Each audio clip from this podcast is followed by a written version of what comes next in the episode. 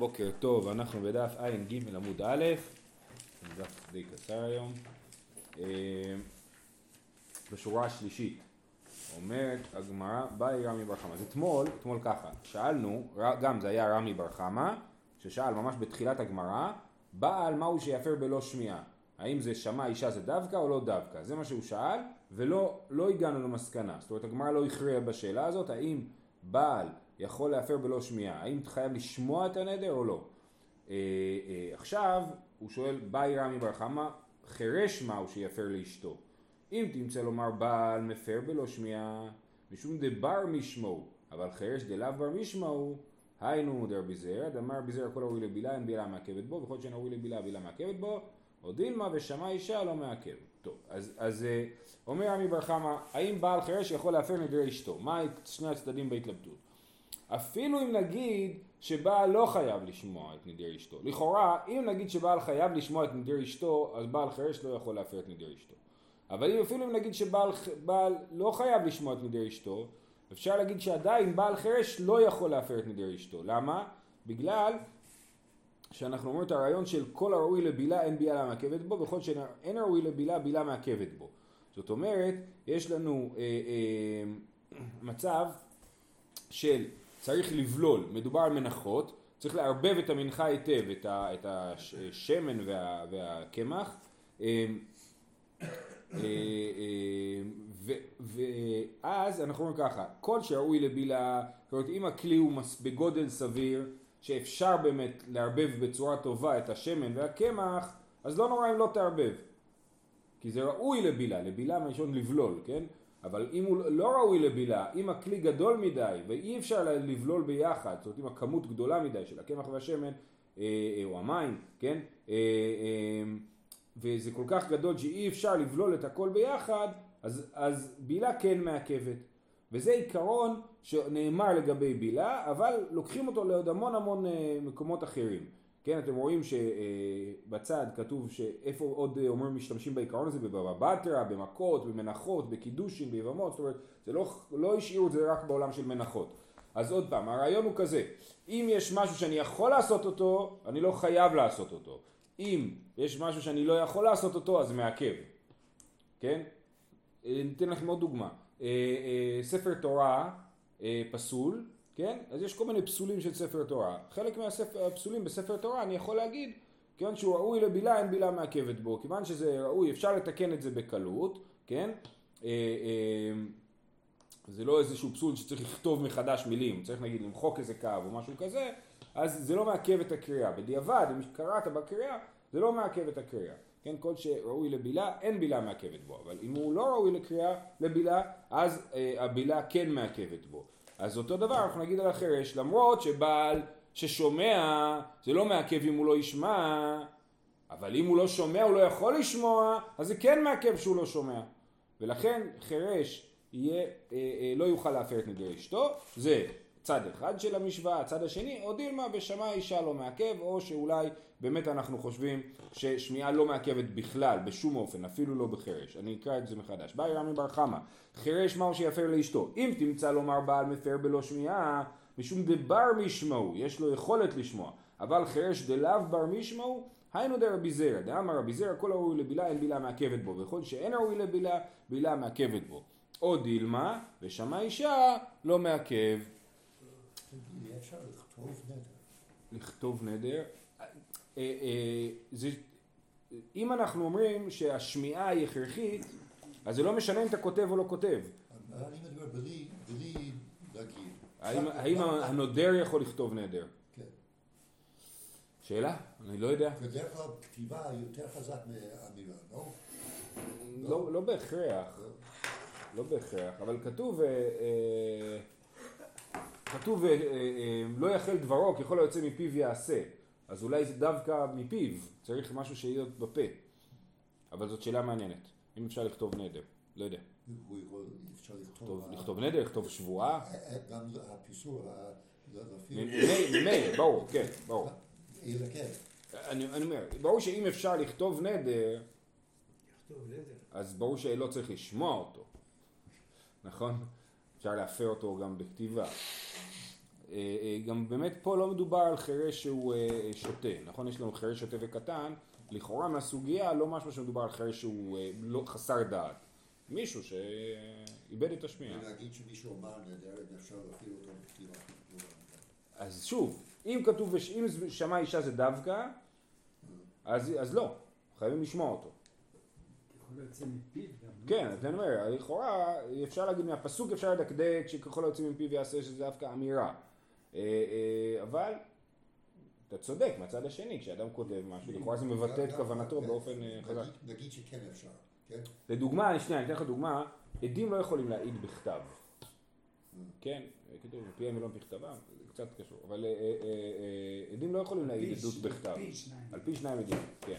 אז אם עד שולח את עדותו הכתובה, זה תלוי, בדיני ממונות אולי התחשבו בזה, אבל בדיני נפשות לא, חייב להיות עד שבא ואומר את הדברים.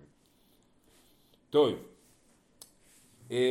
אז מה התשובה לשאלה? האם חירש יכול להפר את נדיר אשתו? אמר רבא תשמע ושמע אישה פרט לאשת חירש שמע מינה. אומר יש ברייתא מפורשת לשאלה הזאת, כתוב ושמע אישה, ולומדים מזה שאשת חירש הוא לא יכול להפר את נדריה, והרמב"ן פוסק פה לשאלה הקודמת האם הבעל חייב לשמוע את נדיר אשתו, הוא אומר שהוא לא חייב לשמוע.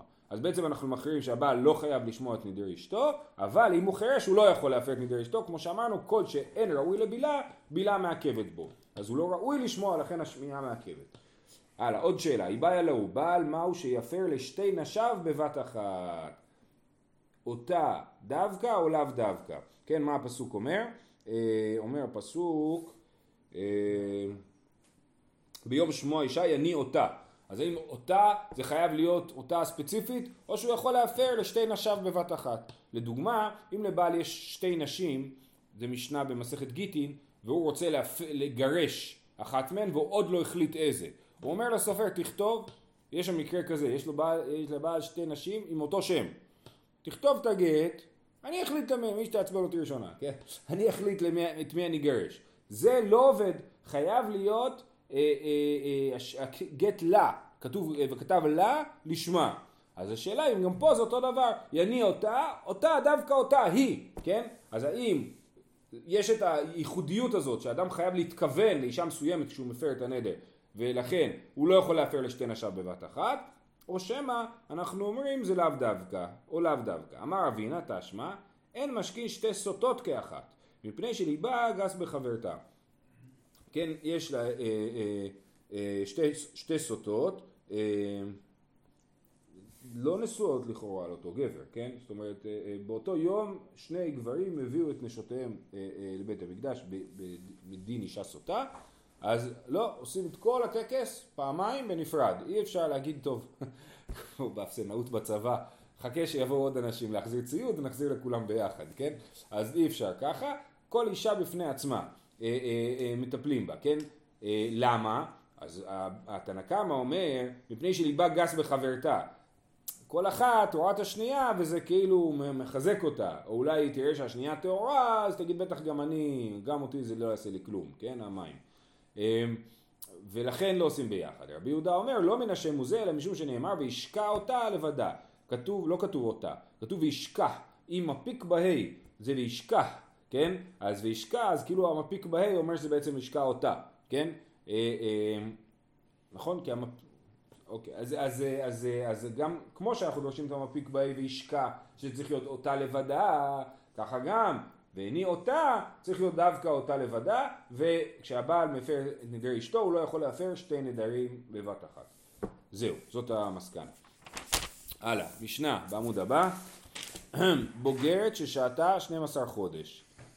מנה 30 יום, רבי אליעזר אומר הואיל ובעלה חייב במזונותיה יפר, וחכמים אומרים אין הבעל מפר עד שתיכנס לרשותו. אז ראינו שנערה מורסה אביה ובעלה מפרים נדריה, ואם היא לא נערה, אם היא בוגרת שמאורסת, אף אחד לא מפר את נדריה. מי מפר את נדריה? אחרי שהיא תתחתן, בעלה מפר את נדריה, נכון? אז זה לגבי בוגרת. למדנו כבר את המשנה הזאת, ואמרנו שצריך לקרוא פה, כבר תקנו את המשנה, ואמרו שהכוונה היא בוגרת וששהתה 12 חודש, כן? זאת אומרת, אמרנו בוגרת אלמנה. אז יש פה שלוש מקרים, בוגר וששעתה 12 חודש ואלמנה, כל אלה 30 יום. זאת אומרת, הדין הוא כזה, אמרנו במסכת כתובות, אני אסביר, במסכת כתובות למדנו שזוג שמתארס נותנים להם שנה, אם היא נערה נותנים להם שנה להתארגן, אבל אם היא בוגרת 30 יום, ואז הגיע הזמן של החתונה, הגיע הזמן ולא נישאו, אוכלות משלו ואוכלות בתרומה. זאת המשנה במסכת כתובות, כן? אז יש זמן, מהאירוסין עד הנישואין, זמן מוגדר. ברגע, עכשיו, נערה שהתארסה יש לה שנה, כן? אז כל הזמן הזה היא עוד לא אמורה להתחתן. בוגרת שהתארסה יש לה 30 יום. ומה קורה אחרי 30 יום? אחרי 30 יום כבר הגיע הזמן שראוי לחתונה, והבעל כבר מתחייב במזונותיה. זאת אומרת, הבעל מעכב את החתונה, הוא לא מצטערים, אתה כבר עכשיו חייב להביא למזונות מהרגע שהגיע הזמן של החתונה. זה ממש ההתחלה של מסכת כתובות. בדף ב' שם מדברים על זה. אז לכן, בוגרת, וששעתה 12 חודש אמרנו שלא כל בוגרת יש לה 30 יום, אלא מגיל 12 וחצי עד גיל 13 וחצי יש לה שנה, אחרי גיל 13 וחצי יש לה 30 יום. בסדר? אז בוגרת, וששעתה 12 חודש, ואלמנה, כי גם לאלמנה, גם נערה אלמנה, נותנים לה 30 יום להתארגן ולא שנה, כל אלה, אחרי 30 יום, אז הגיע הזמן, והן צריכות עכשיו לאכול משלו. אז רבי אליעזר אומר, הואיל ובעלה חייב במזונותיה, יפר, בגלל שהוא חייב במזונות שלה, לכן יש לו גם זכות להפר את הנדרים שלה.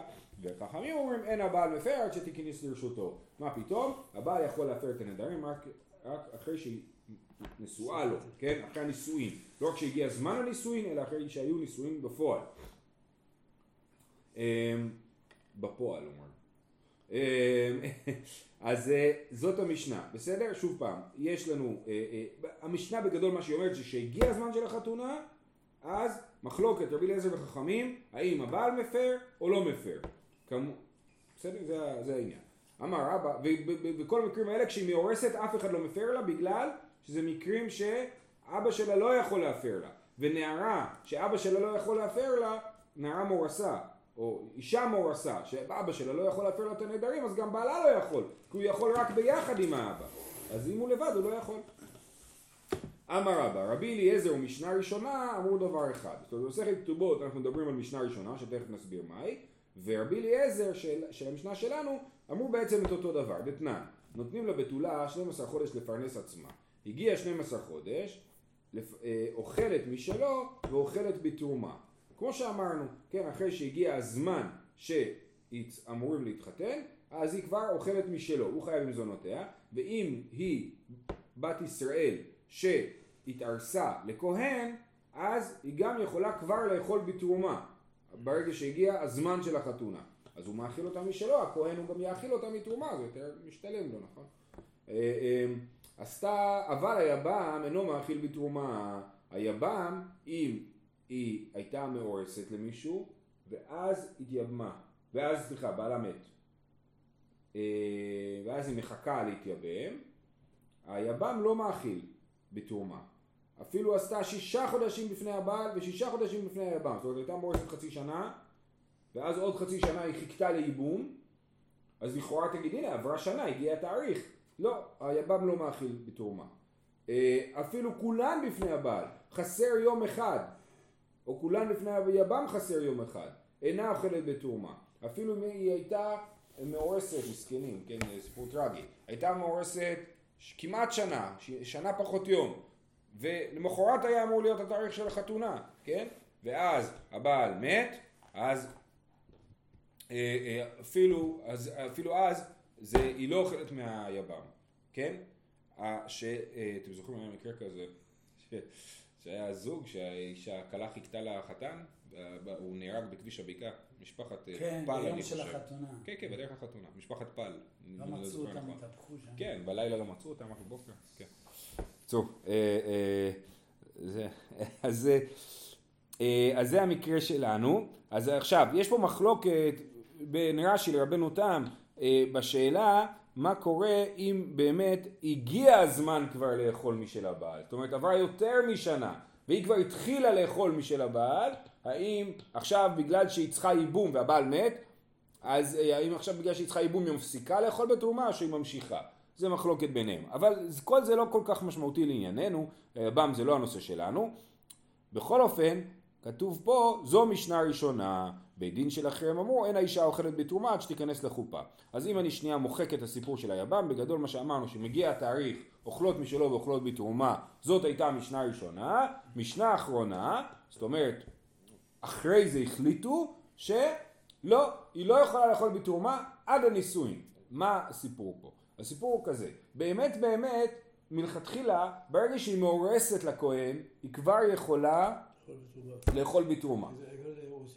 מהאירוסין, כי כתוב, כן, אז עכשיו, אם אבל, אמרו חכמים, שהיא לא תאכל בתרומה. למה? שתי חששות. חשש אחד זה משום סימפון, וחשש השני זה משום שמא תשקה לאחיה ולאחותה. משום סימפון, סימפון זה ביטול מחר, כן? זה המשמעות של סימפון. אז החשש הוא שהוא יקדש אותה, ואז יגלו משהו שמבטל את האירוסין מלכתחילה, שבעצם היא בעצם לא הייתה מקודשת לו. לדוגמה, הוא יגלה איזה מום גדול שיש באישה שהסתירו ממנו, ויגיד מה פתאום? מקח טעות, זה לא אותה הכוונה.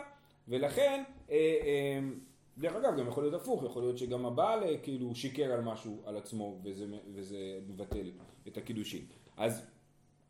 אז במקרה כזה, אנחנו אומרים, בעצם הם לא היו נשואים, לא היו מורסים אפילו, אז היא סתם אכלה בתרומה. עכשיו, ברגע שהם מתחתנים, אז אנחנו אומרים, עכשיו הוא כבר באמת בדק את כל מה שצריך לבדוק, ובאמת עכשיו הוא לא יכול לטעון שהיה מום גדול שהוא לא ידע עליו, כן? כי אנחנו מניחים שבמשך השנה הזאת שהוא חיכה לחתונה, הוא הפעיל רשת רגול מסועפת, כן? וכנראה שאם יש מום כבר עלו על המום הזה. אבל כל עוד לא הגיע הזמן, אז אנחנו חוששים לביטול הנישואים, ולכן היא לא אוכלת בתרומה. זה חשש אחד, ביטול הקידושין, סליחה. חשש השני זה, למה לא אוכלת בתרומה? שמה תשקה לאחיה ולאחותה. זאת אומרת, היא מאורסת. איפה היא גרה כשהיא מאורסת? אצל ההורים שלה. הבעלה יגיד לה, הנה, קיבלתי לתרומה בקבוק יין מעולה, קחי בקבוק יין, והיא תחזיק את הבקבוק יין בבית הוריה, ויכנס אחי הקטן, יגיד לה, אני צמא, תביא לו כוס יין, וזה יין של תרומה, זה אסור. אז כיוון שהיא גרה בבית אביה, לא יכול להיות שהיא תאכל בתרומה, כן? אז לכן מאורסת לא אוכלת בתרומה, מדי רבנן. מאורסת לכהן לא אוכלת בתרומה מדי רבנן. אבל אם הגיע התאריך, אז במשנה הראשונה אמרו, אם הגיע התאריך כבר, עכשיו אנחנו כבר לא חוששים לביטול המהר. כבר עברה שנה, הוא בדק כל מה שצריך, זה אחד. ושתיים, גם אנחנו לא חוששים שהיא תשקה לאחיה ולאחותה. למה? כי ברגע שהגיע הזמן הרי היא אוכלת משלו הכל, נכון? אז הוא כנראה, הוא לא יגיד לה להישאר בבית הוריה, כי לא נוח לו להאכיל אותה בבית הוריה. היא תהיה במקום ביניים כזה, בסטטוס של ביניים, בין בית הוריה לבית בעלה, ואז ממילא אנחנו לא נחשוש שהיא תשקה לאחיה ולאחותה. אז שתי החששות האלה בעצם יורדים, ולכן אם הגיע התאריך של החתונה, אף על פי שלא התחתנו עדיין, אז היא יכולה לאכול בתרומה. זה מעיקר הדין. זאת משנה ראשונה. משנה אחרונה אמרה, לא, החששות האלה עדיין מלחיצים אותנו, ולא תאכל מתרומה עד שתיכנס לביתו. זה גם דרך של גם לייצר עליו מנגנון לחץ. הוא אומר, בסדר, אני חייב במזונותיה, אין בעיה, שתאכל תרומה, תרומה יש לי חופשי בבית, כן? אז אומרים לו, לא, מצטערים, אתה לא יכול להאכיל אותה בתרומה, אתה צריך להמשיך להאכיל אותה עד שתיכנס לביתך, ואז אתה יכול להאכיל אותה בתרומה. אוקיי, עכשיו, אז זה היה הנושא של אכילה בתרומה. אומר מי זה בהתחלת הגמרא? רבא. רבא אמר, רבי אליעזר שלנו, שחושב שבעל יכול להפר את נדרי אשתו מהרגע שהגיע תאריך החתונה, גם אם לא התחתנו, אומר אותו דבר כמו המשנה הראשונה, שהמשנה הראשונה אמרה שמהרגע שהגיע תאריך החתונה, למרות שהם לא התחתנו, היא כבר לגמרי, זאת אומרת, היא מאוד נשואה לו, כן? היא אוכלת משלו ואוכלת בתרומה. אז רבי אליעזר מתאים לשיטת המשנה הראשונה, ששניהם חושבים שתאריך הנישואין הוא תאריך דרמטי, שבאמת מעביר סטטוס. עכשיו הוא יכול להפר את נדר אשתו, ועכשיו גם היא אוכלת משלו ואוכלת בתרומה. אז זה היה הטענה של רבא. אמר לי, אביי, דילמה, לאי, עד כאן לא קשמו אינן משנה ראשונה אלא למיכל בתרומה דרבנן, אבל נדרים דאורייתא אימה לא. אומר לו אביי, לא, מי אמר שזה קשור?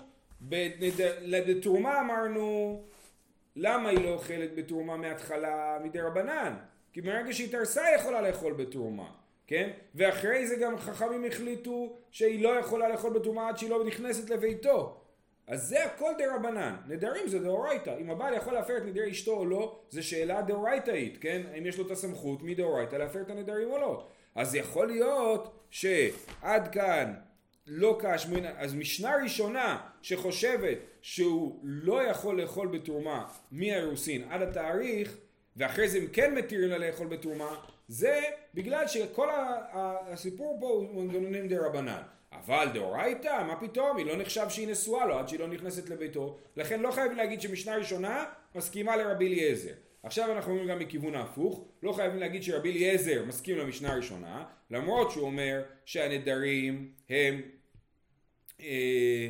הוא יכול כבר להפר את הנדרים מהרגע שהגיע התאריך, עדיין זה לא אומר שהוא חושב שהיא יכולה לאכול בתרומה. למה? ועד כאן לא שמעת לי לרבי אליעזר אלא גבי נדרים, כדי רב פנחס משמעי דרבא, למה בעל יכול להפר את נדרי אשתו מהרגע שהגיע תאריך החתונה? כי כמו שאמר רב פנחס משמעי דרבא, דאמר כל הנודרת על דעת בעלה היא נודרת, כן? אז כולם מסכימים לרעיון הזה, למה בעל יכול להפר את נדרי אשתו? כי כל הנודרת על דעת בעלה היא נודרת, כן? אבל המחלוקת בין רבי אליעזר לרבנן היא, האם כשהיא הגיע תאריך והיא אוכלת משלו, האם היא כבר אז נודרת על דעת בעלה, או עדיין לא נודרת על דעת בעלה. רבי אליעזר אומר, מהרגע שבעלה זן אותה, אז היא כבר נודרת על דעת בעלה. היא מבחינתה כבר תלויה כלכלית בבעלה, ולכן היא, כשהיא נודרת, היא כמובן תתלה בדעתו. זאת שיטת רבי אליעזר, והרבנן אומרים לו, כל עוד היא לא גרה בביתו ונשואה לו, אז היא לא נודרת על דעת בעלה. אבל זה לא קשור לשאלה, של... תרומה, שהיא מוכלת בתרומה או לא. המחלוקת ביניהם זה אם היא נודרת על דעת בעלה או לא נודרת על דעת בעלה. שני מסכימים שצריך להחמיר בנדרים ולחכות עד שהיא, לא בנדרים, בתרומה, ולחכות עד שתיכנס לביתו. בסדר? אז לסיכום הסוגיה. רבא רצה להציע שרבי אליעזר ומשנה ראשונה אמרו אותו דבר, שבעצם מה הם אמרו? שהתאריך של החתונה, גם אם לא מתחתנים, הוא תאריך משמעותי מאוד שמשנה את הסטטוס של האישה, ולכן הבעל מפר נדריה, ולכן היא יכולה לאכול בתרומה, והבעל אומר לו לא, זה הכל שאלות דרבנניות. זאת אומרת, הנדרים זה דאורייתא, וזה קשור לרעיון של אישה נודרת על דעת בעלה, והמחלוקת היא האם הגיע כבר הזמן שהיא נודרת על דעת בעלה או לא, והשאלה של תרומה זה שאלה האם אני החלטתי שמותר לו לאכול בתרומה או לא, זה שאלה של חששות ודברים כאלה. אז זהו, שיהיה לכולם שבת שלום, הצלחה, אל תדרו בשבת.